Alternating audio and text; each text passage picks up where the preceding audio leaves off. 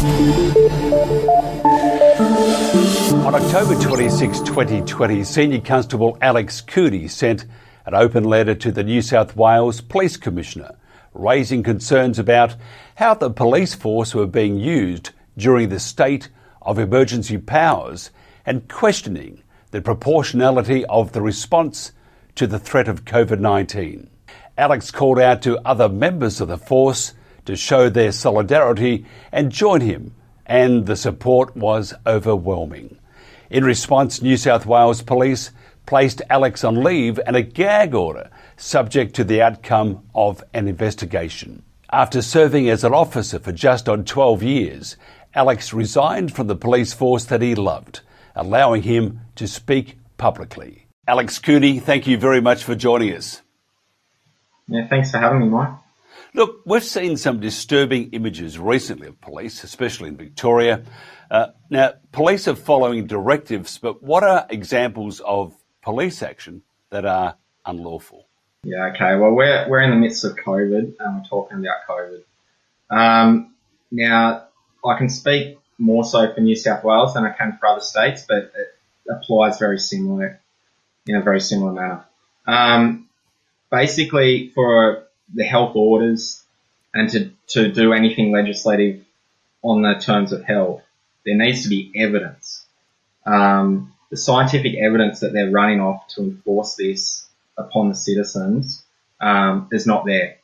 I exposed this in my letter. Um, I'm aware that the police commissioner um, here in New South Wales, um, the politicians have been um, have had so much evidence put forward to them that COVID is not what we're being told it is, and that what they are enforcing is unjustified. Um, for for starters, now we can go down paths of as far back as the Nuremberg Code, Constitution, that sort of thing. But what's relevant to police is that the health orders that we're in, like enforcing um, come under state legislation. Um, Section 109 of the Constitution states that when in state legislation is inconsistent with that of the federal legislation, federal legislation is to prevail. Now, the Biosecurity Act comes into play there because that is the authority act on, on which we deal with these alleged pandemics. Um, so, for instance, individuals need to have, through checks and balances, a, a health order served on them in their name, um, and that hasn't been done. Um, the health orders that the minister's running on uh, state that they are in effect from the date that they're signed. Um, they're not even signed. Um, there, there's a lot, a lot of holes in the legislative framework of which they're using police to enforce this upon the community. Talking to a uh, ex-commissioner in Victoria, though, and he was saying that the police don't make the laws; they just carry those laws out. Uh, what do you think about the policing of mandates? Oh, it's horrendous for the police. And look, you know, there's there's breaches there in the Privacy Act, the Discrimination Act, if you're going to go down those paths with the mandating of the vaccine and how that's going to be enforced on the population. Um, police are becoming enforcement. They're, the, the community interaction is going, and police are, seem to be their sole role these days is to enforce what these health ministers um, and other politicians are putting forward. Is there anything police can do against maybe directions they regard as unlawful or out of proportion? And are, you know, is a policeman able to say no? Yes, and the system's actually set up so police can say no, and and ways of not following an unlawful order. So what we've done, um, what I've done on the Cops for COVID Truth Telegram page, I've got legislation there that has been written by a human rights lawyer. Now that legislation, sorry, it's not legislation. The, uh, interpretation of the legislation has been written out by a human rights lawyer. Now that interpretation of legislation has gone through barristers, other lawyers, even police prosecutors. Um, it's sound and solid. Um, police can head there if they're unaware of exactly where they stand. Grab that interpretation of legislation and they can take it up the chain there are things in place that support police um, in not in, in not following unlawful orders. Um, police have on their side the oath that they swore, um, their statement of values. They've got the evidence that COVID's not what they say it is. Um, the, the policies are in place to do that, and they've got the law that all support them to not follow these unlawful directions. Um, it's in there. Police police need to do things like seek advice from unions or the association, um, higher ranking police as to how they actually speak with with who is issuing these directions on them. So, how are police feeling about what they're being directed to do, and what impact is it having on them personally? So, this is a huge issue. Um, I have so many police at my beck and call now, um, thanks to the letter I originally wrote, who are like I have police call me daily in tears as to what they are enforcing. They don't agree with it. They're scared that um, they're going to lose their job if they speak up. And this this is my role to let them know that that's not going to happen. Everything is in your best interest to speak up. And in the long run, if royal commissions happen um, and go down those paths, you're accountable for the actions you have taken as your office of constable. So even though an unlawful direction is coming, it's still down to you. So you are not going to get off scot free for actions you've taken um, with these directions. How well? I mean, this is. Uh, I mean, we, we sure they're following orders, but how well informed are police about the real facts of COVID nineteen? Not the stuff that is in the newspapers or that um, all governments, state and and the federal government not what the health officials are supposedly saying is the facts. How up to speed are police on the real facts of COVID 19? For example, masks. You know, they, they say you've got to wear your mask, it's going to be around for a long, long time. Uh, government health says it works. We know it doesn't work. Yeah, yeah. You and I know that everything in relation to COVID is not about health; it's about control. It's the opposite mm. of health. Um, now, police are getting double barrels of this stuff. They're getting fed this from, you know, the mainstream medias, um, the, you know, the pollies, all that sort of thing. But internally, they're getting really strict directions and another fear narrative at them to get onto this. This is your role. Enforce this, enforce this, enforce this. Um, they're, they're not being shown anything else. They're really being distracted as to where to look for the truth and these these directions come down hard and fast at them like we've never seen before. So um, police are in a in a position where they are um, so fearful of even going to work at the moment because it, it, it is it's just these fear narratives are just hitting them, hitting them, hitting them, and and you can see them in their eyes when they're out enforcing this stuff. You know, the, the police are going into like robot mode to try and get this over line because they know deep down it's wrong. Um, but they're, they're just being fed, um, yeah, double barrels from outside and from within the police force at the moment. Mm.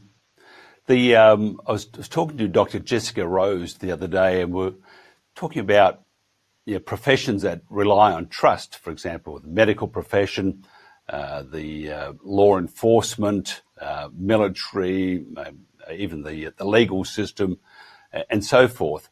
And I said to Jessica, you know, can you actually tell me a profession that still has the trust in place? What can the general public do to help them get the police back on their side? Yeah, this is gonna, you're gonna have to show police how to be. You're gonna have to be calm. You're gonna have to show love. Um, police are, police are breaking. Police are getting to a point where they can't do this anymore, and it's not going to be long till police actually side with the people when that happens, we're going to be there with open arms. Thank you. Thanks, brother. Thanks, sister. Um, you, have seen the light and you're actually doing the right thing. Um, we don't bring the violence. We don't bring anything but truth, love, and respect, and we act in those ways. That's what the general public need to do. They can do other things like call up the police station, let them know how they're feeling. You know, they can they can start to get involved with the police, let them know that the community's there to support them to do the right thing. Mm-hmm. Um, but ultimately, it's yeah, we have to lead by example. I see the uh, the police in Victoria, and it truly, there are some incidences. Now, there, there's always a bad apple. We always know that. It doesn't look great, does it, at the moment, though, for the police force because of, of social media being what it is. And it doesn't look great for, you know, looking at Victoria. Uh, we're all thinking it's going to become a police state. So, two questions. Can the police, you've been in those situations, obviously, can the police act differently? What should they do in a, in a demonstration that generally is you know, boisterous but not going to. I mean, we look at BLM. You know, they were rowdy and everything. Police stood back, and uh, in Australia at least, there wasn't the damage done. But in Australia, we seem to have a political leaning. If it's not with that narrative, then the police are told to go and and do what police do well. So. Do you, do you think the, the police need to temper things? Do you think the public needs to temper things? And how do we do it in this current state of divide? Yeah, so um, what I'll say to that, most of the public are doing great. The protest organisers are always peaceful protests. We're doing this peacefully. You see them at the rallies. Calm down, guys. It's getting a bit much. Um, they're doing a really good job of that. Now we know, and thanks to Kev Dawson's follow-up letter to my one to the police commissioner, we know that a protest will generally go the way police want it to.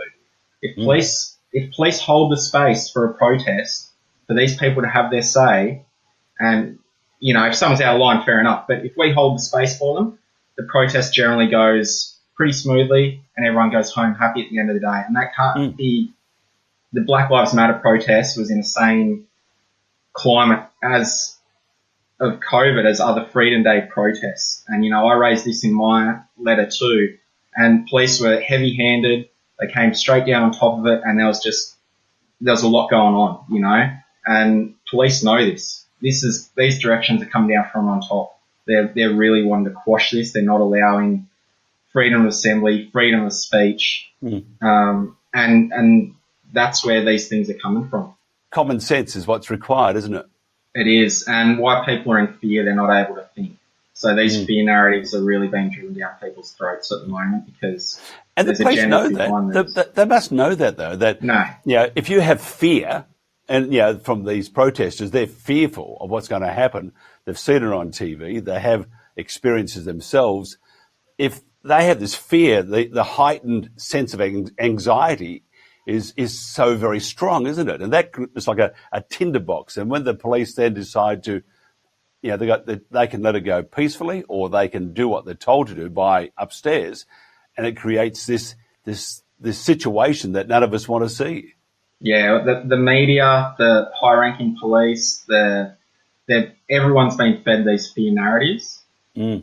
And so it, it's coming to those points at these events. It's more than, uh, than just health, isn't it? Uh, if somebody wants to find out more about what you do, or if you, there's a, uh, a boy in blue or a lady in blue out there that want to uh, find out more or get in contact with you, how do they do that? Yeah, so I really want to appeal to the police to do the right thing and let them know that everything's on side for them to do it and let them know that we are there for them, that public is there for them when they choose to do the right thing. Uh, I'm there to encourage them to do so. Um, I have a Telegram page called Cops for COVID Truth. Um, there's information there that they can get that they can use. Um, it's not going to be posting every sort of name. It's just specific information. Um, and they can reach out through Advocate Me. Um, they'll be able to get me through there. Mm. Finally, do you, do you miss the force? uh, you know, I always had a great time. A lot of my mates are, uh, you know, in the force. I work with them every day. I do miss them. Um, but you, you, know, purpose is overdriving that at the moment. So, um, we, we need to get the police to do the right thing and, and that's my motivation at the moment. Mm, just one more thing. I always have these last things you see. Um, what do you do now? This, no, nothing. Um, basically I left just to be a voice for those police who are in, who who are too scared to speak at this moment. Um, mm. But they're coming. They're coming. There's there's going to be a lot of police very soon, and they're getting fed up. Um, they they can't keep turning up to work and pushing this on the on the community, and they're struggling with it. And I, I want to help them do the right thing, and, and that's what I'm doing now. Maybe uh, some more surfing. How are the waves looking, by the way? Mate, I surf every day. Um, where I live, we have really good waves, so mm. Fantastic. there's, there's always something to surf. Mm. Alex, thank you very much. A, a real pleasure. Yeah, you too. Thanks, Mike.